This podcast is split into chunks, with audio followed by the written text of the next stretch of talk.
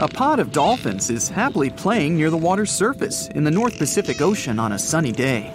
They're about as happy as can be until the surface of the water begins to ripple. It becomes more pronounced, like a possible tsunami or an underwater volcano preparing to blast. Their instincts tell them to hightail it out of there, but they don't know which way is the safest path out. Abruptly, a tremendous roaring sound fills the air. Water explodes outwards as a giant whale bursts into the air. Hello, Mama!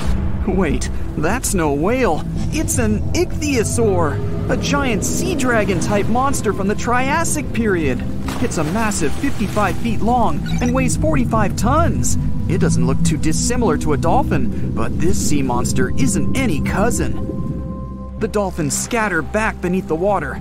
Fortunately for them, the ichthyosaur is not interested in having them for lunch. It's merely playing as well. This particular species is far more used to eating marine mollusks, smaller fish, and squid. But there's nothing in sight, so it disappears back below the surface, swimming majestically with its huge fins and long eel like tail. It had once roamed the land, but like other prehistoric land reptiles, including modern day whales and dolphins, it returned to the sea and evolved over millions of years. Its limbs have been transformed into flippers. Some species had digits on their flippers, or phalanges. They could almost pass for human hands. Well, hello there. Some possessed a dorsal fin. Their heads were pointed, and their jaws contained conical teeth to catch smaller prey. They had large eyes, probably used for seeing in deep waters. Their tail fin made for a powerful stroke. Like some other sea creatures, they could breathe air and were warm blooded. They were sleek and as beautiful as some of today's ocean creatures. Unexpectedly, an underwater time vortex opens in front of it, sucking in everything in its path like an underwater black hole. The ichthyosaur disappears inside, flailing about, unable to control its journey back into the deep past. Soon it spat out again into its own natural timeline of the Triassic period during the early dinosaur age, approximately 247 million years ago. It swims with others of its kind. They lived in herds or hunting groups. While varying forms evolved worldwide, such as the smaller Mixosaurus, let's stay with this one because it will eventually find its way into modern human hands. In evolutionary terms, the ichthyosaurs lasted for a very long time millions of years. There are many complex factors involved with how they became extinct, but in simplistic terms, environmental changes brought out declines in smaller food groups and more brutal predatory groups. Some fish had evolved as well and became too fast for the ichthyosaur. So we will leave our poor friend here, unable to find enough food and losing out to the tougher competition. It's hungry, tired, and weak. It simply drifts away with the currents, eventually finding itself resting on the ocean floor. Millions of years passed. During the Triassic and Jurassic era, sea levels gradually ebb away, exposing vast regions of the desert. The area we're focusing on became Nevada, in the western part of the United States. During the Cretaceous period, a volcanic island chain formed. Geological upheaval continued, bringing the ocean floor up into modern mountains. Embedded in the rock, well, you can guess, not only ancient invertebrates, but more modern creatures such as mammoths and giant sloths. What an incredible array of wildlife! But we're not here for them today.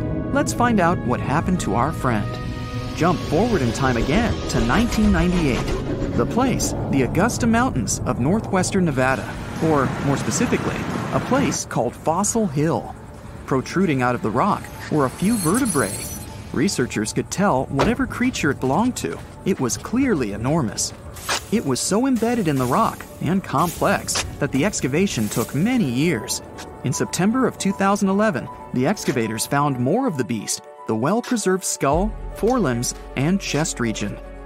It wasn't until 2015 that the now obviously giant ichthyosaur could be fully extracted. The surviving fossils were a skull the size of a fully grown man, a shoulder, and a flipper like appendage. Even then, it took a helicopter to move it.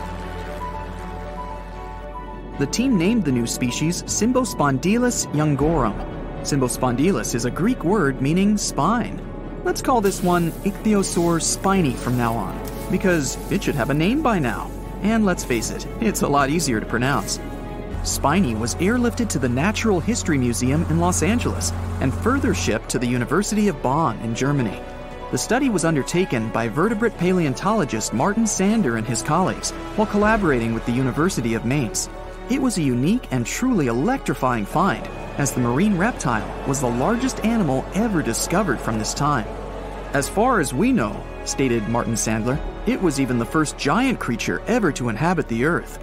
You can think of Spiny as the underwater T Rex of his time. He's also quite remarkable, as his type lived only 3 to 5 million years after a mass extinction event, known as the Great Dying.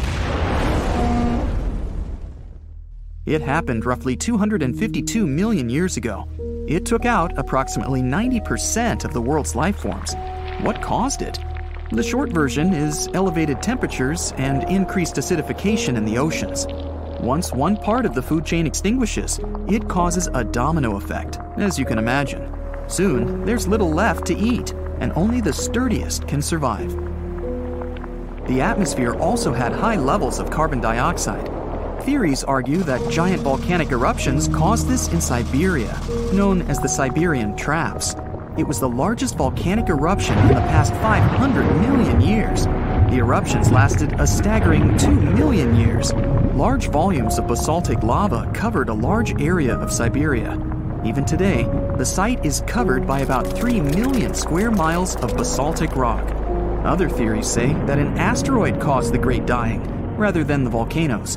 In any regard, the impact was the same, and 81% of Earth's marine species and 70% of the land based vertebrate species were no more.